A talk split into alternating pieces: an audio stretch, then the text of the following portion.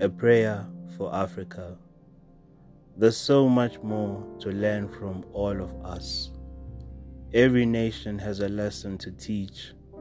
Every tribe carries something we can adopt. Our ways are too grand to ignore. Our traditions are rooted in common sense. Light shines when we remember our way back home. Light shines when we recall God's standards for us. Light shines when we mellow our hearts to God's voice.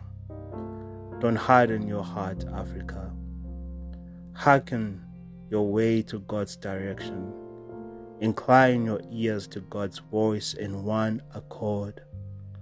Open your eyes to see through the Spirit in the right spirit. May the Lord of Lords carry Africa back home.